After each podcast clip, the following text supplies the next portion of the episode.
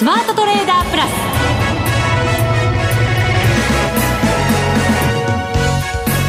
全国のリスナーの皆さんこんにちは。内田まさです。この時間はザ・スマートトレーダープラスをお送りしていきます。この方にご登場いただきましょう。国際テクニカルアナリスト福永博之さんです。こんにちは。よろしくお願いします。よろしくお願いします。はい。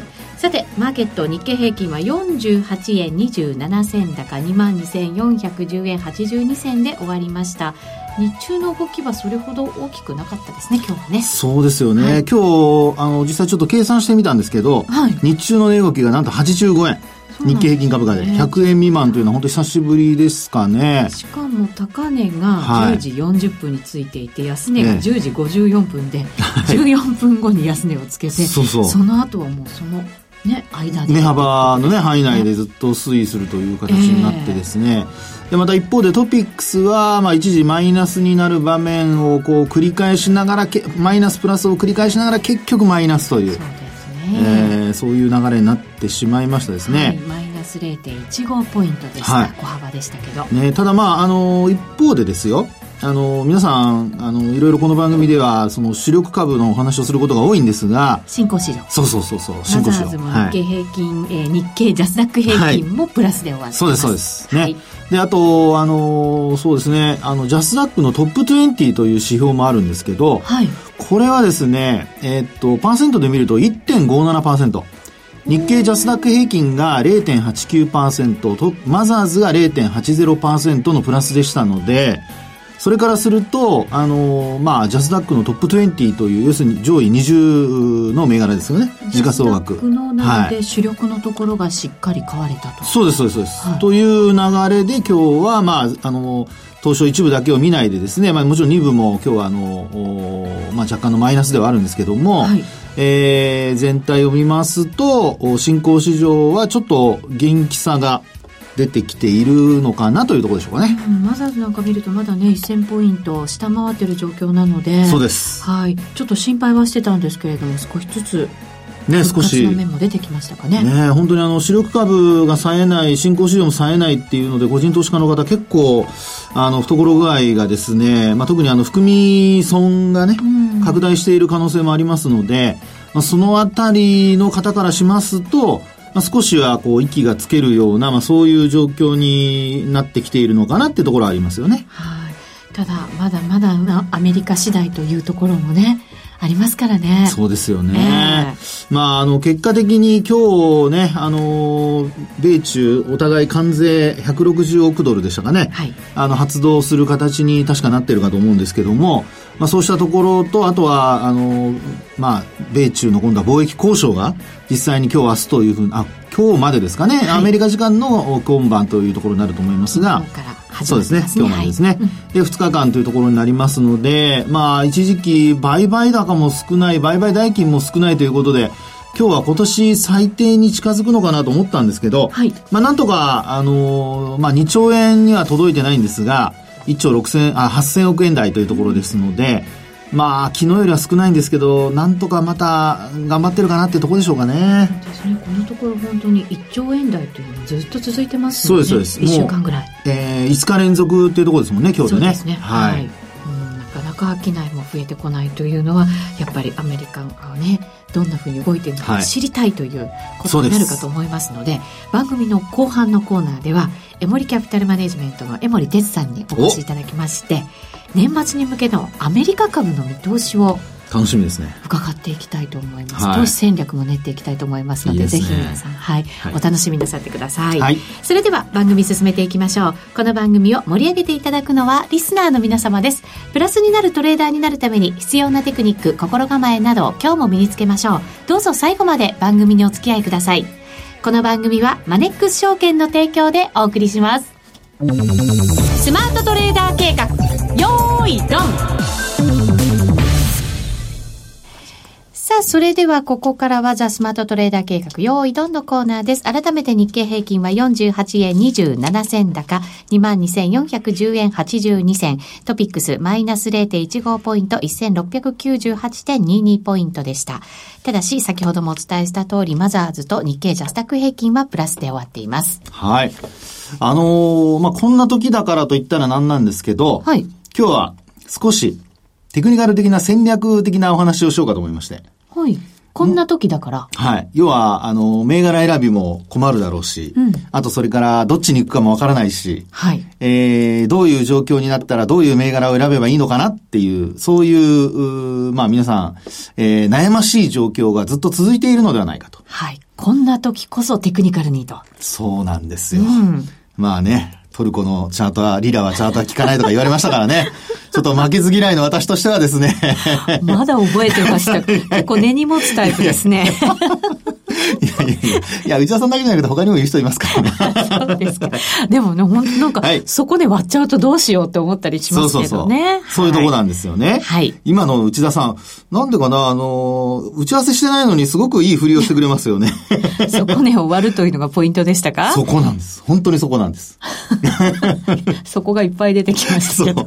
あのですね、はい。あの、今日はちょっとですね、そういう意味で言いますと、これから、まあ、要は、あの、米中の、あの、貿易交渉がどうなるかもまだわかりませんし、あと週末にはパウエル FRB 議長のですね、あの、ジャクソンホールでの講演もあったりしますし、はい。えー、結果的にはですよ、あの、まあ、為替で言うと、あの、FOMC の議事要旨、はい。まあ、これが、あの、公表されて、えー、東京市場ではどちらかというと、ドル高円安の方向に触れてくれたという状況になりましたよね。うん、で、そうした状況の中で、まあ、パウエル FRB 議長が、あの、まあ、話としてですよ、えー、少しこう、まあ、利上げに対して積極的な内容の話をするであるとか、えー、あるいは、まあ、それに近いような話をしたとなれば、トランプ大統領がいろいろ言ってもですね、やはり、その、まあ、中央銀行の独立性という観点からすれば、マーケットはどっちにつくかというとですね、うん、短期筋は、あの、まあ、トランプ大統領につくかもしれませんけども、はい、中長期で考えている人たちは、やはりまあ、あの、仮に円高に触れ、えー、ドル安に触れた場合ですね、その場合には逆にドルを買おうっていう動きが出てくる可能性がありますよね。ということで、えー、そうなりますと、株式市場でも、どちらかというと、えー、まあ、一時的な下落というふうな見方になったとすればですね、株価は、まあ、戻していくと。で、そういう中で、業績がいいにもかかわらず、売られてるっていう銘柄を、皆さん、あの、お持ちの方多いのではないかなと。うん、あるいは、あの、どれを買おうかなっていうふうに、思ってらっしゃる方、結構いらっしゃるんじゃないかと思うんですね。今そうですよね。虎視眈々と狙ってらっしゃるという方もいらっしゃると思いますよ。はい、で、そこでですね、えー、あの、ちょっとヒントといいますか、考え方なんですけど、あの、まあ、下落の勢い、あるいは下落が続いてるっていうふうに考えた場合にですね、うん、あの、一番最初に、まあ、私が見る場合にはトレンドを見るんですよね。はい。はい。で、トレンドが、まあ、下向いてるか上向いてるか。で、トレンドをなんで判断するかというと、移動平均線の向き。はい。それからあと、移動平均線の今度位置関係。うん、そしてさらには、あの、まあ、移動平均線との位置関係の中で、今度、ローソク足ですね。うんローソク足との位置関係も見ると。はい。ですから、下降トレンドっていう時には、長期の移動平均線があって、中期の移動平均線があって、短期の移動平均線があるという、そういう上から順番になってるわけですね。はい。で、一番下に、えー、まあ、ローソク足があると。うん、で、こういうのが下降トレンドなんですけど、で、こういう銘柄を狙うときに失敗するのはリバウンドで買って売りそびれて落ちちゃうっていうパターンがありますよね。うん、はい。で、リバウンドとそうでないの、ものの違いというのは本当の底入れなのかどうなのかっていうのを見極めるのは非常に難しいんですけど、はい。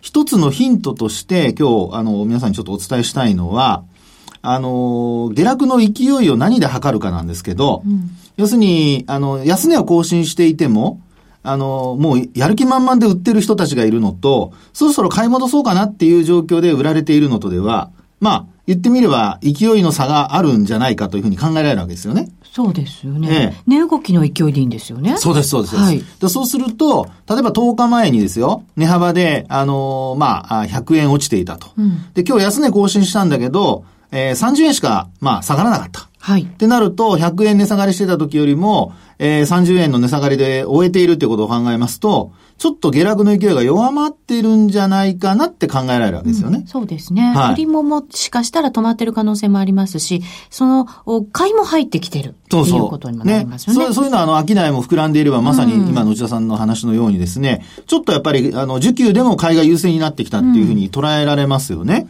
うんというところからですね、ちょっと例題として、マザーズ指数をちょっと見せ、あの、まあ、お手元にご覧にいただける方はご覧いただいて、お話をしたいんですけど、はい。あの、マザーズ指数って先週、16日に932ポイントっていうのをつけたんですよね。はい。はい。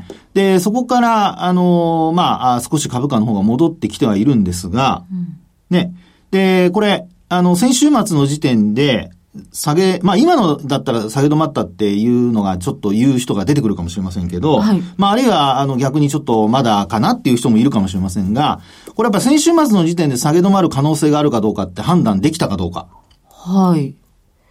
え、先週のこの安値つけた時ですか？えー、っと、18、7日の時点ですかね。17日だから安値をつけた翌日ってことですよね。はい。うんまだだってこの時って、はい。5日移動平均線も上回れてない感じじゃないですか？そうそうそうそうですよね。はい、まあ、でもタッチしたぐらいな感じですけど、ええ、だから、ここまでの戻りはあったとしても、え、まだ上に行くっていう判断は、うん確固たる自信は持てませんよね。そうですね。ええ、で、あと、いずれにしてももう今から買うってなると、やっぱりもう今日、あの、あるいは昨日変えてないと、うんはい、おそらくこれからもし仮に上昇が続いてもですね、ついていけないと思うんですよね。はい、で、そう考えると、まあやっぱり先週末の時点で、そうした判断を下して、今週どこか前半で下げ止まったことを確認して買うと。そういう、まあこういうパターンの銘柄を見つけるといいですよってことなんですよ。で、この時にですね、使うのが、これがあの、MacD でもえー、あるいはモメンタムっていうやつでもいいんですけど、これよく話をしてるかと思うんですけど、逆行現象っていうのが起こってるんですよね。はい。株価は値下がりしてるんですけど、さっきも話しましたように、あの、安値は更新してるんですけど、そのモメンタムだとか MacD だとかの、あの、水準が、うん、これ少しずつ上がってきてるんですよ。はい。で、こういうのが実は下げ止まりの兆しを教えてくれるパターンになるので、こういう時にですね、あのえー、まあ、要は戻ってきたところを、まあ、打診買いするとか。はい。まあ、そういうのがですね、5日移動平均線、それこそさっき話があったように、昨日の段階で上回った時に買うとか。うん。で、こういうのが、要は、あのー、まあ、これ、マザー指数ですから、個別株ということで言うと、ちょっとね、あの、時価総額が大きな銘柄になって、えー、なおかつ、例えば先物だとこれが通用するわけですね、指数ですから。はい。なので、こういうのをですね、あの、考えてみていただきますと、個別銘柄にも同様に当てはまるわけですね。うん。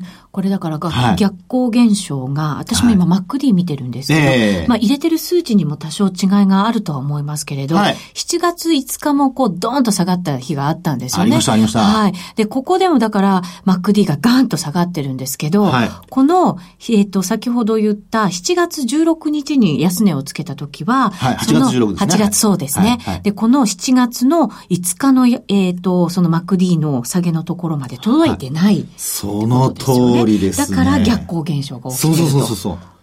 で、なおかつ、5日移動平均線を上回って、5日移動平均線も上向きになったのは昨日ですよね。はい。ということで、えー、まあ、要はそういった、こうね、一本調子で上がってくれれば本当はいいんですけども、こういうふうに一旦戻したと思ったんだけど、もう一回押し返されて、で、そこで安値を更新しない中で、再びこう株価が戻り始めると。はい。そういう状況をですね、あの、日々見てれば、さっきお話したように乗れるわけですよ。そうですね。でも、あの、日々見てなくて、いきなり見てもですね、なかなかやっぱり疑心暗鬼につながってしまうので、うんまあ、確認という意味で言うと、その場で確認するのと、2、3日前から確認しながら見てる人とでは全然、あの、心理的にも違いますからね。福永さんもたくさんの指数、もちろん個別銘柄もですけど、はい、毎朝とかこうチェックされてるんですもんね。見てますね。はあ、あの、特に、あの、同じ銘柄、同じ指数でも、はあ、あの、複数のチャートをずっと、あの、見てますから、まあ、最低でも10枚ぐらいのチャートはペラペラ、まあ、めくってるわけじゃないですけどね。パソコンですから。画面を切り替えながら全部見てますもん。それでなんかこう、どっかしらに違和感が出てきたり、変化を感じたりすると、はい、やっぱりなんとなくこう気にしながらさらに見ていくってことになるんですかね。であの、そういう時に漢字じゃなくて、今お話したように数値がちゃんと上回ってるとか。感覚じゃなくね。感覚じゃないです。感覚はダメなんですよ、感覚は。なんか変わってきた感じがするみたいなダメだと。よくあるじゃないですか。そろそろかなとか。で、そのそろそろが、今お話しているような数字に基づいた根拠であればいいんですよ。でも何の根拠もなしにそろそろっていうのは、はい、じゃあそのそろそろがそうじゃなかった時の判断はどこで決めるのっていう話で遅れちゃうこともありますよね。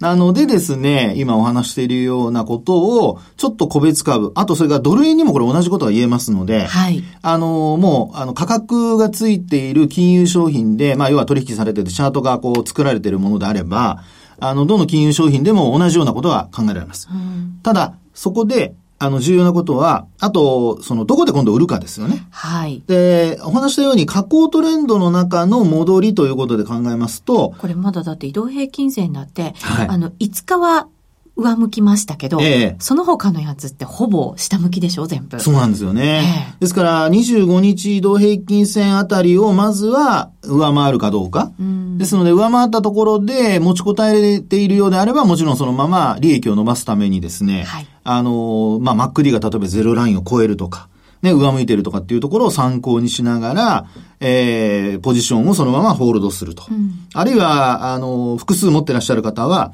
例えば半分換金するとか。はい。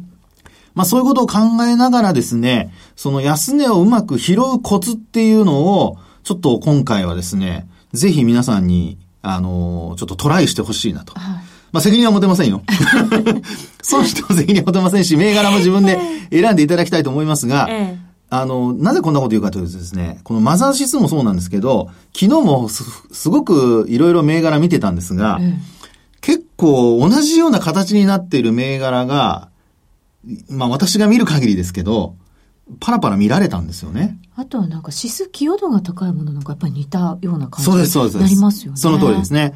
で、まあ、指数寄与度高くても、あの、ファーストリテイリングみたいにですね、まあ、あの、1銘柄だけでも、えー、結果的には1月の高値近辺にいるとか、はい、下げてるんじゃなくてね、という銘柄もあったりしますので、あの、もちろんその、それぞれによるんですけど、ただ同じような銘柄、まあ、動きをしている、あるいは同じような形をしている銘柄というのがあったら、まあ、そのあたりをですね、少し、えー、イベント通過後の、あのー、まあ、もし戻る局面がこれからあるとすれば、うん、まあ、そこにこううまく乗れるように、今からしっかりと、ね、週末のパウエルさんの話を受けた後、えー、どうなるか。それからとアメリカ市場の方は後ほど、あのー、えー、と、エムリさん、ね、エムリさん、エムリさん、エムリさんからですね、詳しくお話伺えると思いますんで、はい、まあ、そのあたりもね、来週に向けた戦略につながるのではないかなと。いうふうに思いますけどね。そうですね。はい、これなんかトランプさんの発言だったりとか、イベントだったりとかで突発的に動くことももちろんあるわけですけど、はい、ただこういう材料待ちの時っていう時って、テクニカルに結構忠実に動いたりすることもありますよね。そうそう本当そうなんですね。はい、ですので、あの、まあ、リバウンドっていうのがまず第一なので、リバウンドっていうことを頭に入れつつ、売り時も逃さないようにして、まあ、その後本当に、あの、反発が続くようであれば、うん、それこそ、あの、利益を伸ばすような、そういうことを、ぜひ、まあ、今回ですね、皆さん、あの、フラストレーション溜まってらっしゃると思いますので、ね、それを、こう、跳ね返すぐらいの、はい。え、えー、いい、あの、まあ、8月末から9月相場になってくれるといいかなと。うん、責任は負てませんよ。はい、はい。以上、スマートトレーダー計画、用意ドンでした。日本株投資をお楽しみの皆様。今注目のアメリカへ投資してみませんか？米国株に興味はあるけど、英語だし、知らない企業も多いし、なんだか難しそうだなと思っている方。実はそうではありません。米国株は1株から購入可能。株価は100ドル以下の銘柄が多く、1万円もあれば、あなたも米国企業の株主に。少額から投資でき、始めやすいのが米国株の特徴なんです。多くの企業では、配当は3ヶ月ごとに支払われ、配当金をもらえる楽しみがたくさん。最近は日本でもサービス展開しているアメリカ企業が増えており、日本人にも身近になったことで、米国株投資を始める方が増えています。マネック証券の米国株取引サービスはお得がいっぱい。取引手数料は業界最安水準の税抜きで約定金額の0.45%。業界最安水準の1取引あたり最低5ドルから、特定口座にも対応しており、厳選徴収を選択すれば確定申告は不要。取扱銘柄数はオンライン業界最多の3000銘柄帳。さらにさらに、米国株を初めてお取引されるお客様は、最初の20日間限定で、取引手数料を最大3万円までキャッシュバック。米国株なら、マネックス証券。今すぐ、マネックス証券、米国株で検索。配当金は各企業の業績などにより金額などが変わることがあります。米国株式及び米国 ETF、リート、予託証券、受益証券発行信託の受益証券などの売買では、株価などの価格の変動、外国為替相場の変動など、または発行者などの信用状況の悪化などにより、元本損失が生じることがあります。お取引の際は必ず、契約締結前交付書面を十分お読みください。マネックス証券株式会社、金融商品取引業者、関東財務局長、金賞第165号。ザ・スマートトレーダープラス。今週のハイライト。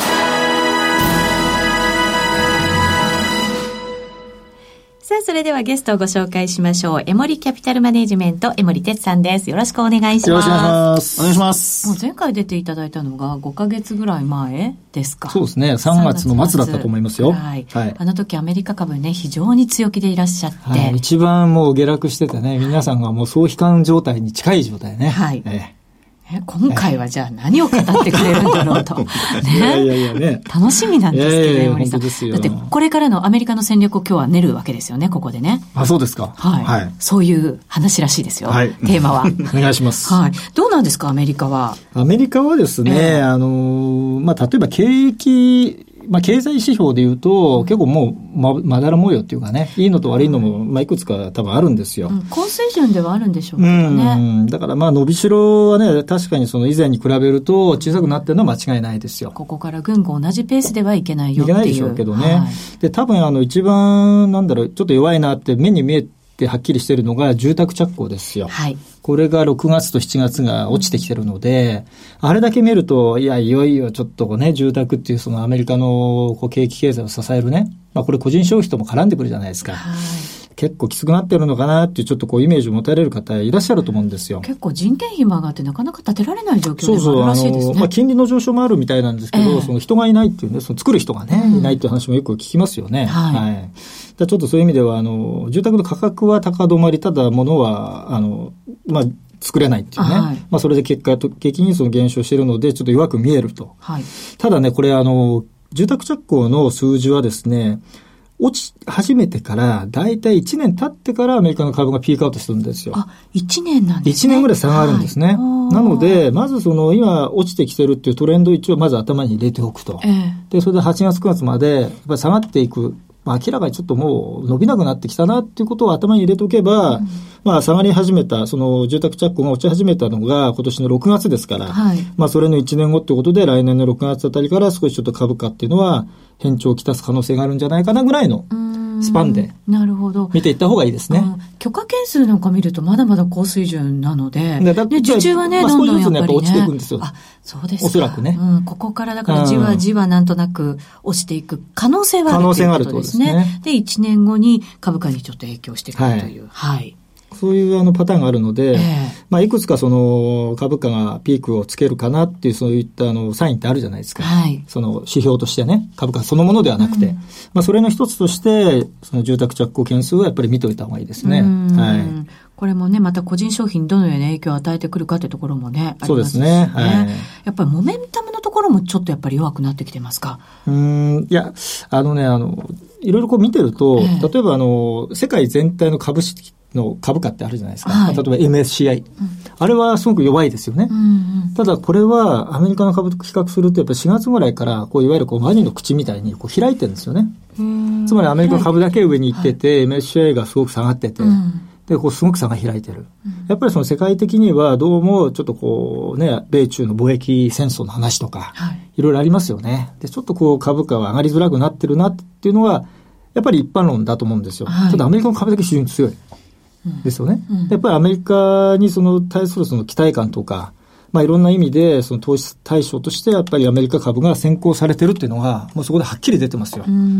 まあやっぱりあのハイテク株がね今まで牽引してきて、まあちょっとハイテク株もね今ご存知の通り、こう、フェイスブックが少し弱くなったりね、はい、結構まだら模様になってきてて。決算後にね、随分売られるの売られてますよね。そうそうそう。目立ちましたよね。まあ、ネットフリックスとかね、あと NVIDIA とかもちょっとこう、今までのその強いパターンっていうのはもう明らかに変わってきちゃってるんで、うんはい、あの、すべての銘柄が、ハイテク銘柄が上に行くから、まあ大丈夫だって雰囲気ではちょっとなくなってきてるのも間違いない。いいもの悪いものをちょっと明暗分けるみたいな形になるんですかね。そうですね。ですから、まあ私個人的にはそのアメリカ株全体については、その見方は全く変わってなくて、はい、まだ強いんですよ。ただ、全体は。全体はね。はい、ただその、まあ、個人投資家さんの中でどういうふうにそのアメリカ株をその投資していくかっていう観点からすると、その指数で見るのかね、ないしはその個別株で見るのかによってやっぱりかなり変わってくると。うん、そうするとじゃあ個別で見ていった方がいいんですかねいや、あの、基本的に指数でいいと思うんですよ。はい、で特にあの、ナスダックに比べると、やっぱりダウ平均は相当出遅れてます。うん、はい。そういう意味ではダウ平均の方がもしかしたら今から投資するという意味では、指数に投資するという意味では、うん、ダウ平均の方が面白いかもしれない。はい、で個別株でいくんであれば、やっぱりあの王道のところですね、うん、をやっぱりやった方がいいと思います。ああまあ、例えばそのハイテク銘柄でいうと、アマゾン、アップル、これはもう一番安定してますね。はい、で特にあの、まあ、決算でもはっきりしたんですけれども、まあ、フェイスブックがダメな理由と、えー、アップル、アマゾンがいい理由っていうのは、うん、やっぱりそのアマゾン、アップルっていうのは今までやってきたその、まあ、中心的なコアの事業、プラス違うものを今始めてて、それが収益化されてきてるんですよね。なるほど。アマゾンで言えばその、えー、まあ、新しいこうスピーカーやったりね、ハードの方もやったり、うん、あとクラウドやったりね。はい、で、アップルも今までその、どちらかというとむしろハードだったのが、今度アプリっていうソフトの方に行ったりね。はい、新しい業態がもう収益化されてきてるんですよね。なるほど。で、Facebook どうかって言われると、何もないじゃないですか。今まで通りで、新しいものはない。ね、変化があんまないですもんね。で、データ漏洩。もう最後のパターンっていうね。株価上がんないですよ。でそこはやっぱりちょっと、あの選別をしてやると。あと、そのダウ銘柄っていう部分では、今、あの、米中貿易戦争で結構ガタガタやってますけれども、はい、むしろ、それを逆手にとって、その中国関連、うん、まあ、王道でいくんであれば、やっぱりボーイングとか、キャタピラー、はいうん、まあ、こういったところにですね、あえて投資すると。あえて？あえて。あとはエネルギー系ですね。うん、まあ、これはあんまり面白くはないのかもしれないけれども、まあ、例えばそのエクソンモービルとか、はい、シェブロンとか、うん、チェサピークエナジーとか、まあ、どれかどれでもいいですけどね。まあ、こういうところは、あの、配当が高いんで。ああ、そっち狙いで持つっていう。4%後半とかね、5%取れますからね。利回り高いの結構ありますもんね。高いんですよ。ね、日本でもね、利回り高いの出てきてますけど、アメリカやっぱりね、その日じゃないっていう。安定的に高い。安定的に。はい。うん、そういった個別で言うのであれば、今お話したようなところの王道系を、まあ、持っておくのがいいかなと。うん、まあ、そういう精神的にもね、はい、安心できるので、はい、はい。大きな流れは、だから住宅着工なんかを見ながら、1年後もしかしたら株価に影響しちゃうかもしれないよっていう図も描きながら、描きながらはい。個別も、あと指数も、そういう戦略を取っていくっていうことなんですね、うん。そういうのがいいかなと、私は思いますね。なるほど、はい。まさに王道ですね。ね、本当そうですね。でも、王道だったらなんとなく安心してチャレンジできそうな気がまあそうですね。すね。まあ、初心者の人でもね、うん、あの、名前の知ってる銘柄多いですしね、個別株でもね。うん、そうなんですよ。やっぱり分かってる、まあ100%分かるのは難しいですけどもね、えー、あの、銘柄としてやっぱりこう、親近感があるっていうかね、はい、情報も入りやすいじゃないですか。そうなんですよ、ね、今取り上げた銘柄はね。えー、なので、そういった銘柄を中心に見ていくと、まあいろんな意味で、はい、あの、すぐ情報も取れて、判断もしやすいですから、そういうふうにするといいと思いますね。そうですね。はい、まあ、ネックス証券ではこの米株の取引も、はい、はい、気軽にすることができますので、ぜひ皆さんチャレンジしてみていただきたいと思います。。さあ、それではそろそろお別れのお時間となりました。今日のゲスト、エモリキャピタルマネジメントの江森哲さんでした。ありがとうございました。ありがとうございました。ここまでのお相手は、福永博之と内田まさでお送りしました。それでは皆さん、また来週この番組はマネックス証券の提供でお送りしました。